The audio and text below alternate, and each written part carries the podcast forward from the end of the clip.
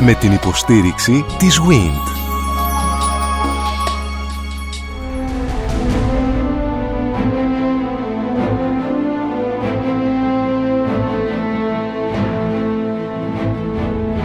Γνωρίζοντας την Ακρόπολη.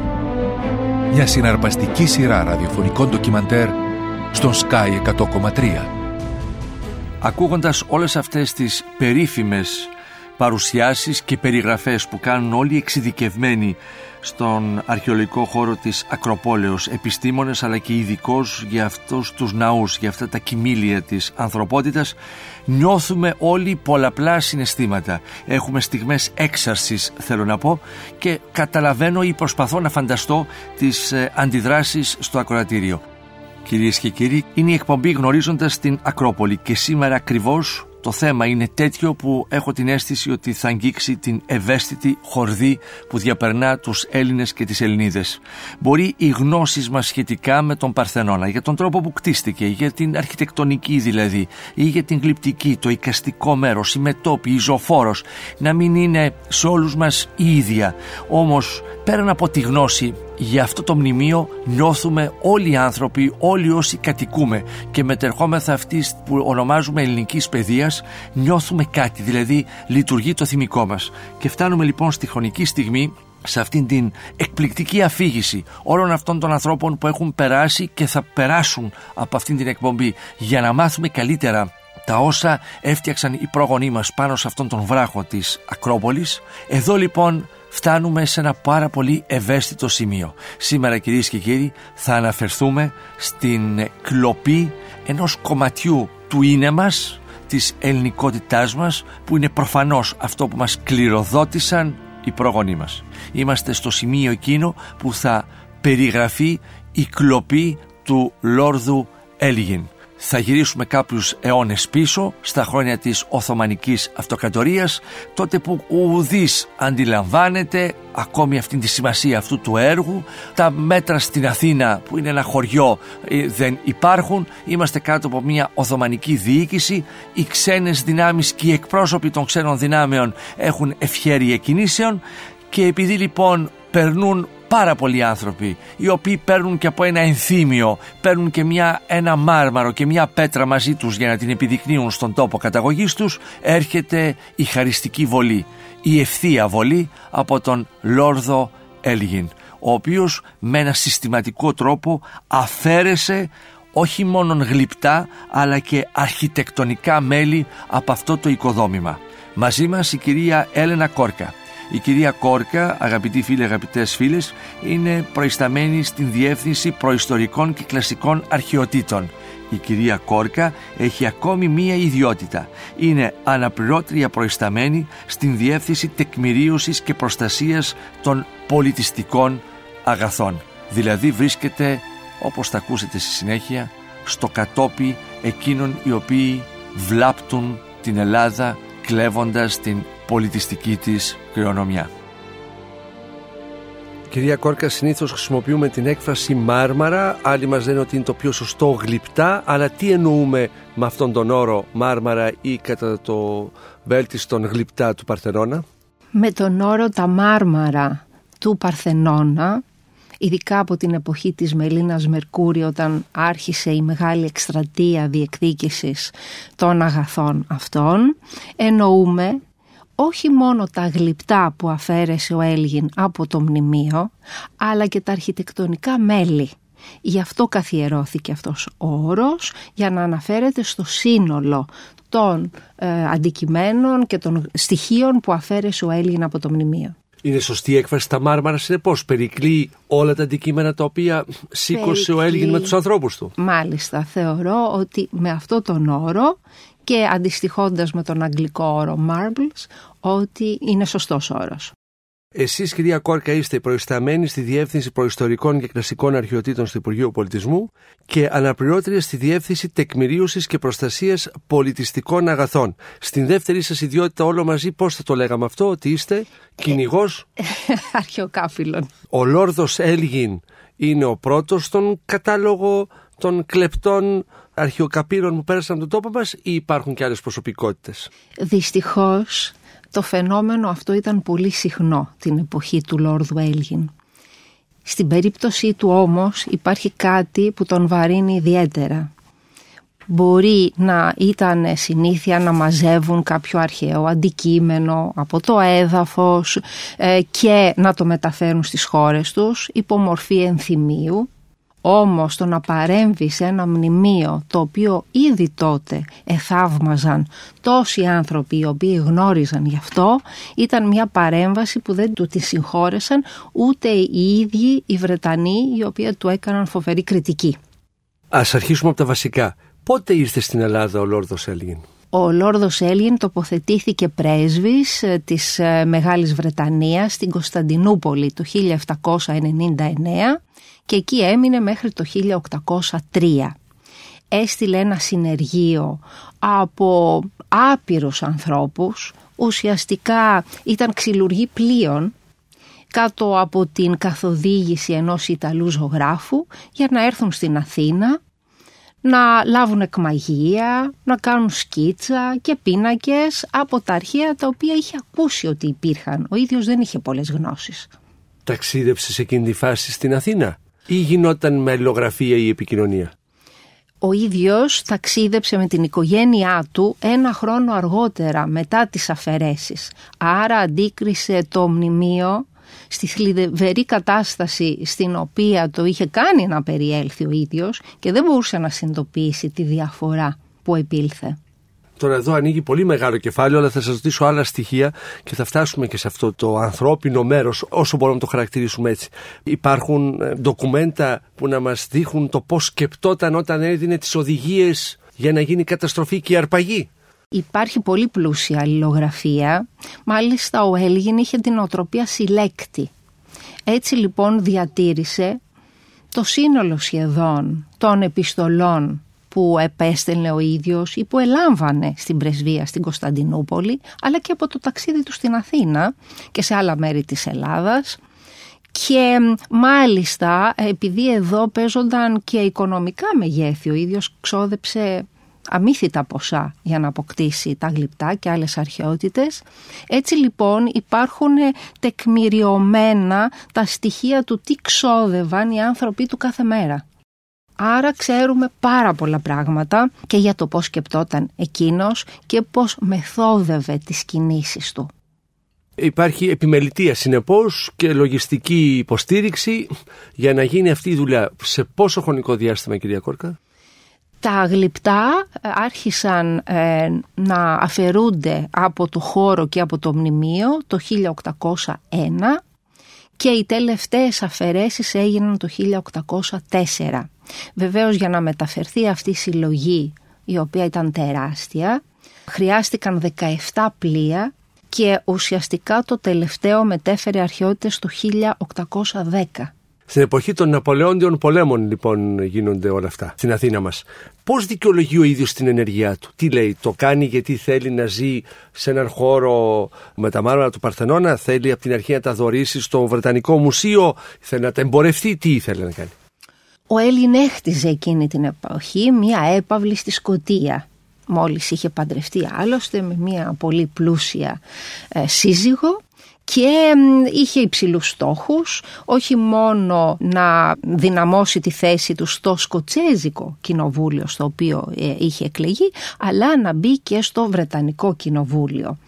Έτσι λοιπόν σκέφτηκε ότι θα ήταν ε, πολύ όμορφο να ντύσει το σπίτι του με εκμαγεία, σκίτσα, πίνακες αλλά και να παράγει από αυτά αντίγραφα τα οποία να εμπορεύεται. Για το σκοπό αυτό έστειλε το συνεργείο του στην αρχή στην Αθήνα. Μέσα στους ανθρώπους που έστειλε στην Αθήνα ήταν και ο ιερέας τον οποίο έφερε μαζί του στην πρεσβεία ο Φίλιπ Χάντ, ο οποίος έπαιξε πολύ καθοριστικό ρόλο. Εκείνος όταν ήρθε στην Αθήνα και είδε τον Παρθενώνα, εντυπωσιάστηκε και εκείνος μετέφερε στον Έλγιν τις πληροφορίες του τι υπάρχει πραγματικά στην Αθήνα. Και από κοινού σκέφτηκαν ότι θα ήταν πολύ χρήσιμο εάν μπορούσαν, γιατί ήταν πάρα πολύ δύσκολο, να πετύχουν να αφαιρεθεί έστω κάποιο ενεπίγραφο τμήμα, κάποιο γλυπτό και να το μεταφέρουν στην Αγγλία. Δεν μπορούσαν να διανοηθούν να αγγίξουν το μνημείο, γιατί κάτι τέτοιο δεν είχε συμβεί ποτέ πριν, όσο και αν το είχαν προσπαθήσει οι Γάλλοι. Μόνο ο Μοροζίνη, ουσιαστικά 200 χρόνια πριν, είχε αγγίξει το μνημείο προσπαθώντας να αφαιρέσει κάποια εναέτια γλυπτά, αλλά η προσπάθεια αυτή απέτυχε γιατί έσπασαν τα σκηνιά και θρηματίστηκαν τελείως αυτά τα γλυπτά μπροστά στο μνημείο. Ε, στην πορεία κανένας άλλος δεν μπόρεσε να αγγίξει το μνημείο. Ο ιερέας λοιπόν του Έλγιν όταν επισκέφτηκε τη δεύτερη φορά την Αθήνα κρατώντας μαζί του μια απλή επιστολή ενός Τούρκου αξιωματούχου την οποία είχαν πετύχει με δωροδοκίες και με πίεση σκέφτηκε ότι θα πρέπει να τολμήσει να δει αν οι Τούρκοι στην Αθήνα με ε, εκβιασμούς και με πλούσια δώρα θα δέχονταν να του επιτρέψουν να αφαιρέσει μία μετόπη. Πάλι μια παρένθεση, κυρία Κόρ, γιατί είναι πολύ ουσιαστικά αυτά τα οποία μας λέτε τώρα. Εμείς λοιπόν είμαστε υπό-Οθωμανικό ζυγό. Ο Έλγιν είναι ο πρόσωπος της Μεγάλης Βρετανίας, της αυτοκρατορίας τότε στην υψηλή πύλη και ε, κάνει λοιπόν αυτές τις ενέργειες εδώ. Η άποψη των Οθωμανών, την ξέρουμε. Δηλαδή, λέτε ότι προσπάθησε να πετύχει είτε με δωροδοκία είτε με πλάγιο μέσο να του επιτραπεί να αφαιρέσει Δηλαδή, ο αρχαιολογικός χώρος Ακροπόλεως και ο Παρθενώνας είναι να θεωρήσουμε υπό την προστασία της Οθωμανικής πύλης; Σύμφωνα με τον άγραφο νόμο της Αρία, κάθε τι, είτε είναι μνημείο, είτε είναι δάσος, ανήκει στο Σουλτάνο. Σύμφωνα με το θείο νόμο. Στην περίπτωση τώρα του φρουρίου της Ακρόπολης, ανήκε στη μητέρα του Σουλτάνου. Είχε λοιπόν διπλή προστασία ο χώρος αυτός. Γιατί ήταν φρούριο, εκεί είχαν τα κανόνια οι Τούρκοι, μάλιστα τα σπίτια της τουρκικής φρουράς ήταν κτισμένα γύρω από τον Παρθενώνα. Και γι' αυτό ήταν πάρα πολύ δύσκολο να έχει πρόσβαση οποιοδήποτε ξένος στο χώρο αυτόν. Ο Παρθενώνας είναι ερείπιο εκείνη την εποχή γιατί έχει γίνει η έκρηξη το 1687 από τον επίτηδες εξφενδόνησε έναν όλμο Μοροζίνη και είχε εκραγεί πλέον ο Παρθενώνας, είχε καταπέσει οροφή, είχαν πέσει στο έδαφος πολλά γλυπτά. Αυτή ήταν η εικόνα τότε. Και για να αγγίξει κανείς οτιδήποτε από ένα μνημείο θα έπρεπε να έχει την έγκριση του Σουλτάνου του ίδιου. Ο Έλλην όμως αυτό δεν το απέκτησε ποτέ. Αντιθέτως με πλαστό τρόπο, με πλαστό έγγραφο εμφανίστηκε ο ιερέας στην Αθήνα. Ο ιερέας κρατούσε, όπως είπαμε, μία επιστολή η οποία ήταν φιλική. Δεν είχε την υπογραφή του Σουλτάνου, δεν είχε το τυπικό, γιατί τότε οι άνθρωποι είχαν και έναν ειδικό τρόπο που έγραφαν. Έτσι λοιπόν αυτή η επιστολή απλά ζητάει από τους Τούρκους προεστώτες της Αθήνας να επιτρέψουν ε, στους ανθρώπους του Έλλην να μπουν στην Ακρόπολη, να σχεδιάσουν, να λάβουν τα εκμαγεία και σε περίπτωση που μέσα από τα ερήπια που ήταν γύρω από το μνημείο έβρισκαν κάποιο μικρό θράψμα από γλυπτό ή από κάποια επίγραφη, τότε θα μπορούσαν να την αφαιρέσουν, αλλά όλα αυτά είναι γραμμένα υπό τη μορφή παράκλησης. Δεν υπάρχει εντολή. Όταν αργότερα έφευγε το περιεχόμενο των 17 πλοίων, οι αρχές δεν αντέδρασαν. Ίσως ακούγεται πάρα πολύ περίεργο αυτό. Και επειδή ίδια έχω διενεργήσει μια έρευνα ε, για πολλά χρόνια στα αρχεία της Αγγλίας και εγώ προβληματίστηκα γύρω από αυτό. Φαίνεται όμως, επειδή φυσικά είμαστε στην εποχή της κατάρρευσης πια της Οθωμανικής Αυτοκρατορίας, πρέπει να θυμηθούμε ότι το 1821 άρχισε ο αγώνας της Επανάστασης. Δεν απέχουμε πολύ. Μάλιστα εδώ να κάνω μια παρένθεση ότι ο αρχιτέκτονας που έχτιζε το σπίτι του Έλγιν τότε στη Σκοτία του είπε φρόντισε να πάρεις αν μπορείς οτιδήποτε από την Ελλάδα, μια αρχαιότητα, κάτι, διότι φαίνεται ότι πολύ γρήγορα οι Έλληνες θα ξεσηκωθούν και θα ξεκινήσει απελευθερωτικός αγώνας. Άρα αυτό ήδη διαφαινόταν. Το σύστημα λοιπόν είχε καταρρεύσει, οι διαδικασίες ήταν πολύπλοκες και υπήρξε ειδική μέρημνα από τον Έλλην και τους ανθρώπους του πώς δεν θα μαθευτούν πράγματα τουλάχιστον στο επίπεδο της υψηλής πύλης και στον ίδιο το Σουλτάνο αλλά όλα αυτά θα γίνουν συγκαλυμμένα και κάτω από το τραπέζι ας το πούμε. Προφανώς έγιναν, έτσι. Έτσι και έγινε. Ναι. Με ποιον τρόπο πήρε τα γλυπτά τον Παρθενώνα, πήρε και άλλα διάσπαρτα κομμάτια γύρω από τον ναό; Συγκέντρωσε φυσικά πολλά διάσπαρτα που ήταν γύρω από το μνημείο αλλά τα γλυπτά που ήσαν πάνω στο μνημείο φυσικά ήταν σε πολύ καλύτερη κατάσταση. Έτσι λοιπόν επέλεξε τι θα αφαιρέσει, διάλεξε τα καλύτερα διατηρημένα, υπολόγιζε ότι θα επανέλθει ίσως και με μια στρατιωτική επέμβαση στο μέλλον, αλλά αυτό δεν μπόρεσε να το υλοποιήσει και έτσι λοιπόν αφαίρεσε και εκείνα που μπορούσε γιατί πάνω από κάποια γλυπτά φυσικά υπήρχαν αρχιτεκτονικά μέλη και δεν μπορούσε να τα αφαιρέσει. Γι' αυτό διασώζονται και κάποια σήμερα. Άρχισε λοιπόν να αφαιρεί το ένα γλυπτό μετά το άλλο, πρώτα τις μετόπες, μετά πήγε στη ζωφόρο και να επεμβαίνει στο μνημείο. Γι' αυτό κατακρίθηκε πάρα πολύ. Πώς δούλευαν αυτοί οι τεχνίτες που είχε οι εργάτες έπαιρναν το καλέμι ας πούμε, και αφαιρούσαν κομιά, κο, ε, τη ζωφόρο. Πώς, πώς, πώς το έκαναν ή ό,τι έβρισκαν μπροστά τους έσπαγαν και αφαιρούσαν ό,τι έβρισκαν μπροστά τους. Στην περίπτωση των εναέτιων γλυπτών φυσικά ήταν κάτι πιο απλό διότι εκεί ήταν απλά να κοντρολάρουν το μεγάλο βάρος που είχαν. Άπαξ και αυτό μπόρεσαν με ειδικές τροχαλίες και τα λοιπά να το καταφέρουν, μπόρεσαν να τα αφαιρέσουν. Στην περίπτωση των μετοπών, όταν υπήρχαν αρχιτεκτονικά μέλη τα οποία ήσαν τοποθετημένα πάνω από τις μετόπες, τότε απλά τα έσπροχναν, τα έριχναν στο έδαφος και φυσικά θρηματίζονταν σε χιλιάδες κομμάτια. Οπωσδήποτε βλάβη προκαλούνταν και στα γύρω αρχιτεκτονικά μέλη μέσα από αυτούς ε, τους ε, τελείως ας το πούμε ανορθόδοξους τρόπους παρέμβασης. Στην περίπτωση της ζωφόρου έπρεπε να αφαιρέσουν τους λίθους επάνω στους οποίους έχουν ουσιαστικά σκαλίσει αυτά τα γλυπτά οι αρχαίοι γλύπτες. Το βάρος όμως αυτών των λίθων ήταν τεράστιο. Έτσι λοιπόν κατέβαζαν το λίθο, παράγγειλε ειδικά πριόνια στην Κωνσταντινούπολη για το μάρμαρο και εκεί πριόνιζαν το πίσω μέρος του λίθου και αυτά τα υπολείμματα τα έχουμε ακόμα που είναι πολύ θλιβερά κατάλοιπα από αυτές τις ενέργειες τα έχουμε σήμερα ακόμα στην Ακρόπολη και έτσι αφαιρούσε μόνο το μπροστινό κομμάτι των λίθων γιατί αυτό τον ενδιέφερε που είχε τα γλυπτά.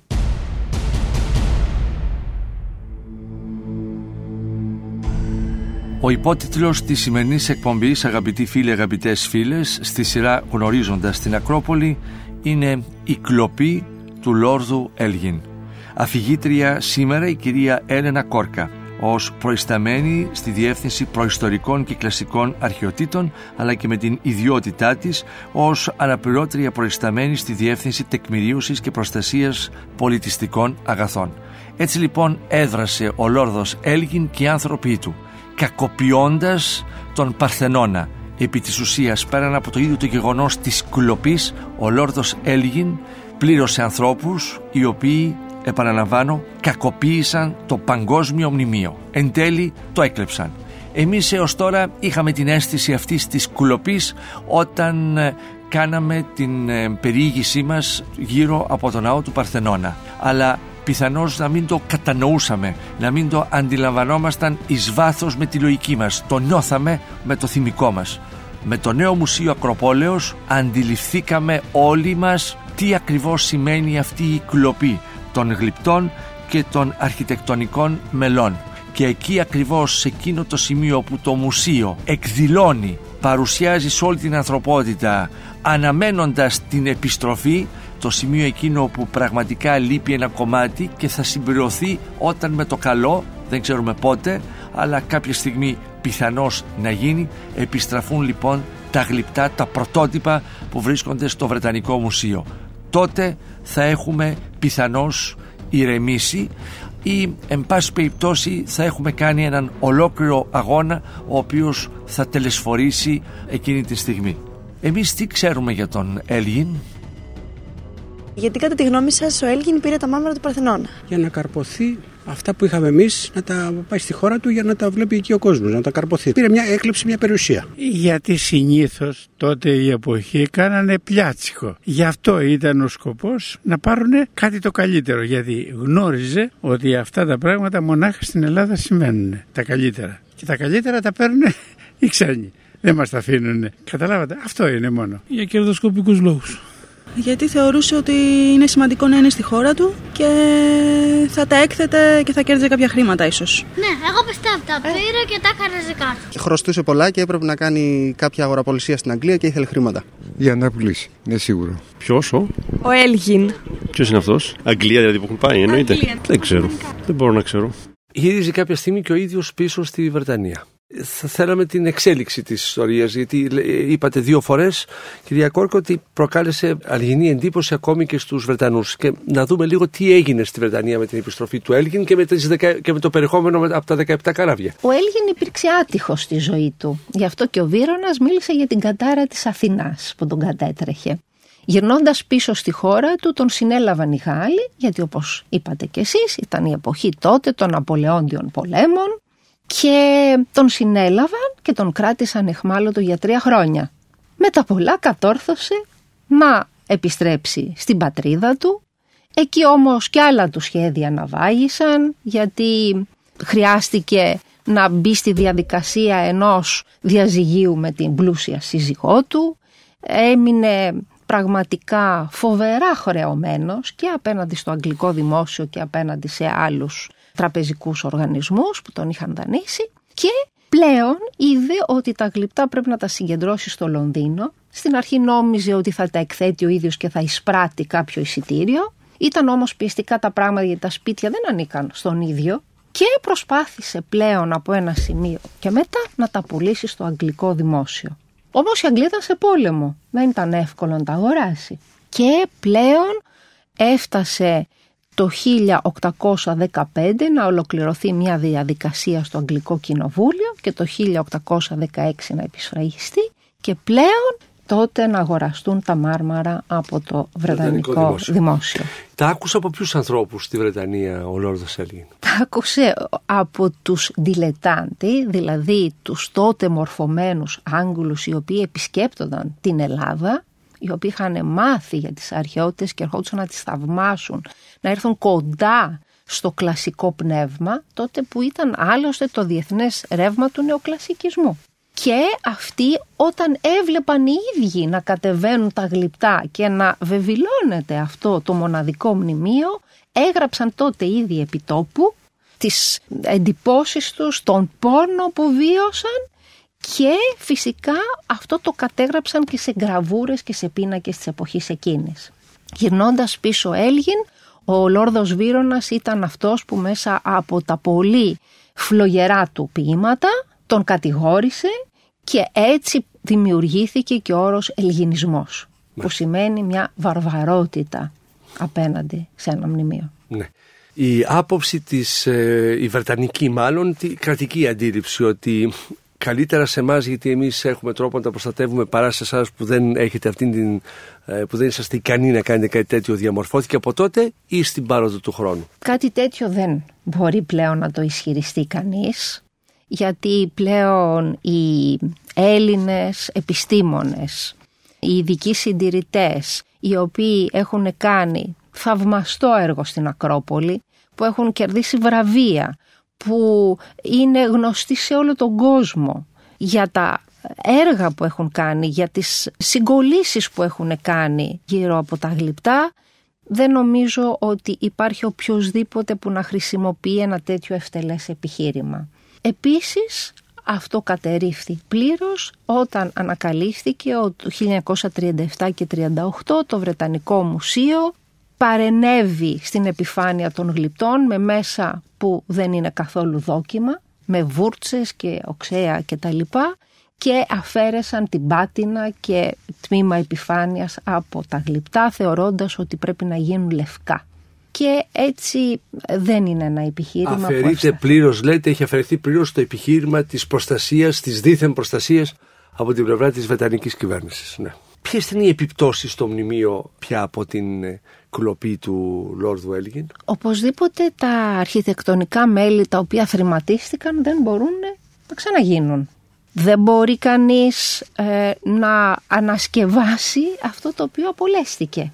Δεν μπορεί να βρει κανείς το πώς τα υπολείμματα που έχουμε εμείς αυτή τη στιγμή στην Ακρόπολη που ακριβώς συγκολώνται χωρίς να έχει κανείς τις επιφάνειες θράψης και να μπορεί να ολοκληρώσει τη μελέτη του. Και όταν η Ελλάδα και στο όνομα της διεθνούς επιστημονικής κοινότητας ζητάει την επιστροφή και την επανένωση των γλυπτών, αυτό το κάνει ώστε να μπορέσει να υπάρξει και πρόοδος στην επιστήμη. Γιατί μόνο όταν είναι το σύνολο των γλυπτών εδώ, μπορεί κανείς ουσιαστικά να προχωρήσει ακόμα περισσότερο. Θα συνεχίσουμε με, το, με τον Λόρδο Ελγίν ή μάλλον με, τα αποτελέσματα αυτής της ενέργειάς του. Αλλά θα ήθελα να κάνουμε μια παρένθεση κυρία Κόρκα Υπενθυμίζω ότι η κυρία Κόρκα είναι ε, προσταμένη στη Διεύθυνση Προϊστορικών και Κλασικών Αρχαιοτήτων στο Υπουργείο Πολιτισμού και αναπληρώτρια στη Διεύθυνση Τεκμηρίωσης και Προστασίας Πολιτιστικών Αγαθών.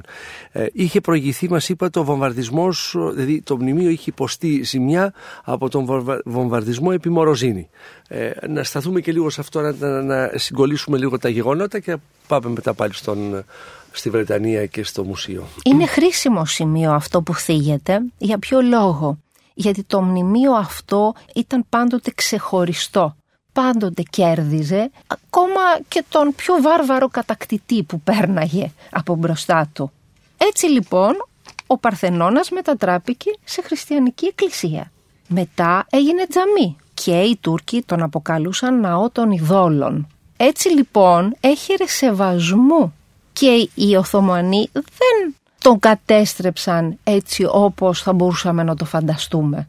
Αντιθέτως υπάρχουν αναφορές Άγγλων, όπως είπαμε περιηγητών που ερχόντουσαν στην Αθήνα την εποχή εκείνη, που λένε πόσο δυσδάρισε, δάκρυσε όταν είδε μία μετόπη που κατέβαζαν οι άνθρωποι του Έλγιν να πέφτει και αυτή και να θρηματίζεται στο έδαφος υπάρχει μία γραβούρα η οποία δείχνει τον Δυσδάρη να κουνάει το δάχτυλό του στο Λουζιέρι για τις ενέργειες που κάνει. Άρα βλέπουμε ίσως μεγαλύτερη ευαισθησία αυτών των ανθρώπων οι οποίοι αναγκάστηκαν κατά κάποιο τρόπο να συνενέσουν και να δεχθούν γιατί η κοινωνία ήταν πολύ φτωχή και οι Έλληνες και οι Τούρκοι ζούσαν σε μια πολύ μικρή φτωχική πόλη εκείνη την εποχή. Και μια κατάσταση μάλλον και αμορφωσιάς μαζί. Οπωσδήποτε. Ναι. Είναι πολύ συγκινητικές οι διηγήσεις όπου φαίνεται ότι υπάρχει ένας εγγράμματος, ο Μπενιζέλος στην εποχή εκείνη, ο οποίος αναφέρεται στην εποχή του Έλλην και στο ότι δεν είχε άδεια για αυτά που έκανε, αλλά όλοι οι υπόλοιποι πιο πολύ είχαν ένα σύνδεσμο που έβγαινε μέσα από δυσιδαιμονία, μέσα από μύθους, και έτσι θεωρούσαν ότι ήταν κάτι σαν φυλαχτά τα γλυπτά που είχαν κάπου εντυχισμένα στο σπίτι τους που ακόμα και αυτά προσπάθησε ο Έλγιν να αφαιρέσει από τα σπίτια των απλών ανθρώπων.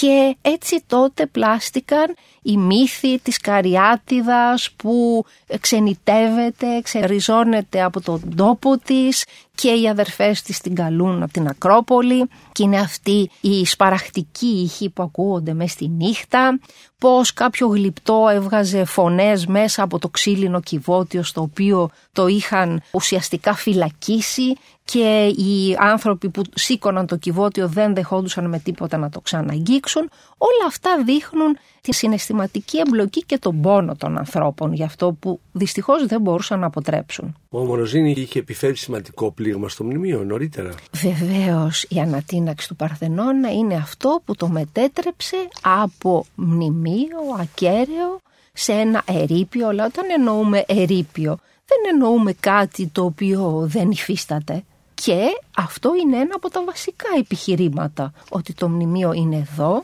και φυσικά τα γλυπτά πρέπει να εκτεθούν στον περιβάλλοντα χώρο αυτού του μνημείου που είναι στο νέο Μουσείο Ακρόπολης. Τι έχουμε εμείς στην Αθήνα, τι έχουν οι Βρετανοί κυρία Κόρκα; Εάν το δούμε ποσοστιαία, εμείς επειδή το ποσοστό έχει αυξηθεί τα τελευταία χρόνια χάρη στη θαυμαστή δουλειά των αρχαιολόγων που έχουν ταυτίσει και συγκολήσει θραύσματα του γλυπτού διάκοσμου, μπορούμε να πούμε ότι έχουμε ένα 45% και οι Βρετανοί ένα 50%. Υπάρχει ένα υπόλοιπο 5% που είναι μικρά θράψματα και βρίσκονται σκορπισμένα σε διάφορα άλλα ευρωπαϊκά μουσεία, αλλά οπωσδήποτε είναι μικρά τμήματα. Δεν θα μας πείραζε αν επιστρέφονταν και αυτά, έτσι δεν είναι. Ίσα ίσα που και πολλοί επιμελητές που δουλεύουν σε αυτά τα μουσεία πιστεύουν ότι κάποια στιγμή με την κίνηση που θα πρέπει να γίνει από το Βρετανικό Μουσείο και τη Βρετανική κυβέρνηση οι Κιοθελός θα επιστρέψουν και εκείνοι αυτά που έχουν στις συλλογές τους αλλά ήδη έχουμε τρεις επιστροφές που έχουν γίνει. Ναι, οι οποίες τι κομμάτι ήρθαν πίσω; Είναι αυτά τα μικρά τμήματα, τα πολύτιμα όμως και αυτά που είπαμε που βρίσκονται στα άλλα ευρωπαϊκά μουσεία έτσι λοιπόν είχαμε επιστροφή από το Μουσείο Σαλίνας του Παλέρμου, την Πανεπιστημιακή Συλλογή της Χαϊδελβέργης και από τα μεγάλα μουσεία του Βατικανού.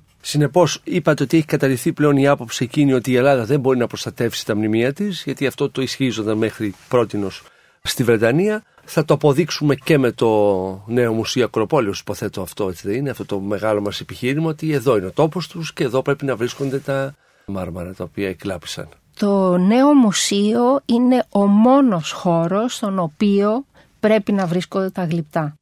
Γιατί όχι μόνο το απλό κοινό αλλά και ο επιστήμονας μόνο εκεί πραγματικά μπορεί να βιώσει τα μηνύματα και το σύνολο. Γιατί τα γλυπτά ήταν εγγενή στοιχεία του μνημείου. Ανήκαν στη φιλοσοφία, στο σύνολο της αισθητικής, και ουσιαστικά σε αρχές στις οποίες συνεχίζουμε να ανατρέχουμε σήμερα. Άρα λοιπόν μόνο εκεί επανενωμένα πρέπει να τα βλέπει ο κάθε θεατής και αυτό μπορεί να γίνει σε συνεργασία. Δεν είναι απαραίτητο να αποξενώνονται από τα άλλα μουσεία. Σε συνεργασία με όλους πρέπει αυτό να το προσφέρουμε πια στον κόσμο. Οι Βρετανοί τι ισχυρίζονται σήμερα κυρία Κόρκα; Είναι κατανοητό ότι οπωσδήποτε υπήρξε δισταγμός στην ανταπόκριση. Δεν είναι εύκολο κάτι τέτοιο. Όμως η επιχειρηματολογία η ελληνική έχει εξελιχθεί βλέποντας ότι το αίτημα αυτό έχει γίνει παγκόσμιο. Ξεκίνησε φυσικά στο όνομα της Ελλάδας και στο όνομα των Ελλήνων. Όταν όμως έχουν ξεπηδήσει ήδη 17-18 επιτροπές σε όλο τον κόσμο ή και ο θελός, όταν τόσοι άνθρωποι συμμετέχουν σε αυτό τον αγώνα και ας την πω σε αυτή την αγωνία να τα δούμε ενωμένα, έτσι λοιπόν το αίτημα τίθεται πια στο όνομα της παγκόσμιας κοινότητας. Και βεβαίως οι Άγγλοι που στην αρχή ήσαν οπωσδήποτε συσπηρωμένοι πίσω από ένα όχι, έχουν και αυτοί κάνει σιγά σιγά μικρά βήματα. Συναντιόμαστε με ανθρώπους και από την κυβέρνηση και από το αντίστοιχο Υπουργείο Πολιτισμού, από το Βρετανικό Μουσείο. Έχουν καταλάβει την επιχειρηματολογία μας, τη σέβονται και προτάσεις για το πώς θα μπορούσε να γίνει μία κίνηση έχουν μπει στο τραπέζι. Από εκεί και πέρα και με το άνοιγμα του νέου μουσείου οπωσδήποτε θα πρέπει να υπάρξει πρόοδος. Συνεπώς έχουμε μια ελίανση τώρα των εχμηρών επιχειρημάτων, έτσι. Όπως το λέτε. Η UNESCO και επειδή νομίζω είναι και σύμβολο ο Παρθενώνας, δεν είναι. Σε τι συμβάλλει σε αυτήν την προσπάθεια; Υποθέτω και με άλλες χώρες που λέτε ότι συμπαρίστανται σε αυτό το αίτημα της Ελλάδος. Η UNESCO είναι ο πιο σημαντικός ε, διεθνής πολιτιστικός οργανισμός. Οι συμβάσεις που προκύπτουν μέσα από τις διαδικασίες του οργανισμού αυτού οπωσδήποτε δίνουν τις ηθικές αρχές βάσει των οποίων τα κράτη και οι κοινότητες πρέπει να κινούνται ως προς την αναγνώριση της πολιτιστικής κληρονομιάς του άλλου και όλοι μαζί να συμμετέχουν στο να υπάρχει μια πλατφόρμα για διάλογο και φυσικά διευθέτηση της καλύτερης λύσης. Έτσι λοιπόν το ζήτημα της επιστροφής των γλυπτών του Παρθενώνα έχει τεθεί ήδη από το 1982 ενώπιον της UNESCO. Υπάρχει μια ειδική διακυβερνητική επιτροπή στην οποία συζητιέται το ζήτημα αυτό σταθερά κάθε δύο χρόνια και εκεί οι δύο πλευρές αναγκαστικά βρίσκονται στο ίδιο τραπέζι και πρέπει να καταλήξουν σε ένα κείμενο κοινής αποδοχής που σημαίνει μια νέα συνάντηση, εξέταση του θέματος, εξετάζονται οι παράμετροι. Και έτσι λοιπόν παίζουν ένα καθοριστικό ρόλο δίνοντας έμφαση στο πιο σημαντικό στοιχείο ότι είναι ηθικό ζήτημα η επανένωση των γλυπτών. Άρα οι επιτροπές συμπειρογνωμόνων για τον οδικό χάρτη που να συναντηθούμε στο ενδιάμεσο χώρο υπάρχουν. Δουλεύουν οι εμπειρογνώμονες. Αυτό καταλαβαίνω εγώ από αυτά που μας λέτε. Βεβαίως. Είναι μια κίνηση τεράστια. Γίνονται πάρα πολλά πράγματα τα οποία βεβαίως πρέπει να προφυλάσσονται, ε, δεν είναι πάντοτε αμέσως ανακοινώσιμα, όμως γίνονται συνεχώς ενέργειες. Υπάρχει μια μνήμη πάνω από όλα αυτά, είναι η μνήμη της Μελίνας Μερκούρη. Υπάρχει άλλο πρόσωπο που να λειτουργεί σε αυτόν τον βαθμό στην Βρετανική αντίληψη, αλλά γιατί όχι και στην ελληνική ένα πρόσωπο σύμβολο που να κατευθύνει αυτή την προσπάθεια, κυρία Κόρκα, ή πια είσαστε πάρα πολύ εσείς που χειρίζεστε αυτό το θέμα; Οπωσδήποτε η Μελίνα Μερκούρη έχει χαράξει το όνομά της παράλληλα με τη διεκδίκηση των γλυπτών του Παρθενώνα. Έχει σημασία όμως να πούμε ότι ήδη από τα πρώτα χρόνια της δημιουργίας του ελληνικού κράτους όχι μόνο πολιτικοί αλλά και επιστήμονες ζήταγαν την επιστροφή των γλυπτών. Στην πορεία από το 1982 βεβαίως η καμπάνια έγινε πολύ πιο συστηματική έτσι μπορούμε να πούμε ότι και ο Ζιλ Ντασέν, ο οποίος στο πλευρό της Μελίνας αγωνίστηκε και εκείνος, έχει μείνει και αυτός στη μνήμη των ανθρώπων ως ένα σύμβολο, αλλά τώρα πια το πράγμα γίνεται μόνο του. Και αν οι Έλληνες σταματούσαν να μιλούν για τα γλυπτά αύριο και πάλι ο υπόλοιπος κόσμος θα συνέχιζε να μιλάει και θα συνέχιζε να αγωνίζεται. Είναι σύμβολο ο ίδιος ο Παρθενώνας, δεν χρειάζεται τίποτα άλλο. Συνεπώς κυρία Κόρκα να ελπίσουμε ότι πιθανώς να έρθει μια στιγμή όπου γίνει αυτή η επιστροφή. Είναι βέβαιο ότι θα γίνει. Έχω καταλάβει από τις συνομιλητάς σε, διάφορα, ε, σε διάφορους παραμέτρους αυτού του θέματος ότι ε, δεν θέλουν στα κενά να βάλουν ε, δηλαδή ε, η αντίληψη είναι ότι να μείνει, να μείνει το κενό και να μην μπει κάτι που θα το φτιάξουμε εκ των υστέρων γιατί πρέπει να διαφυλάξουμε το, το, το μνημείο.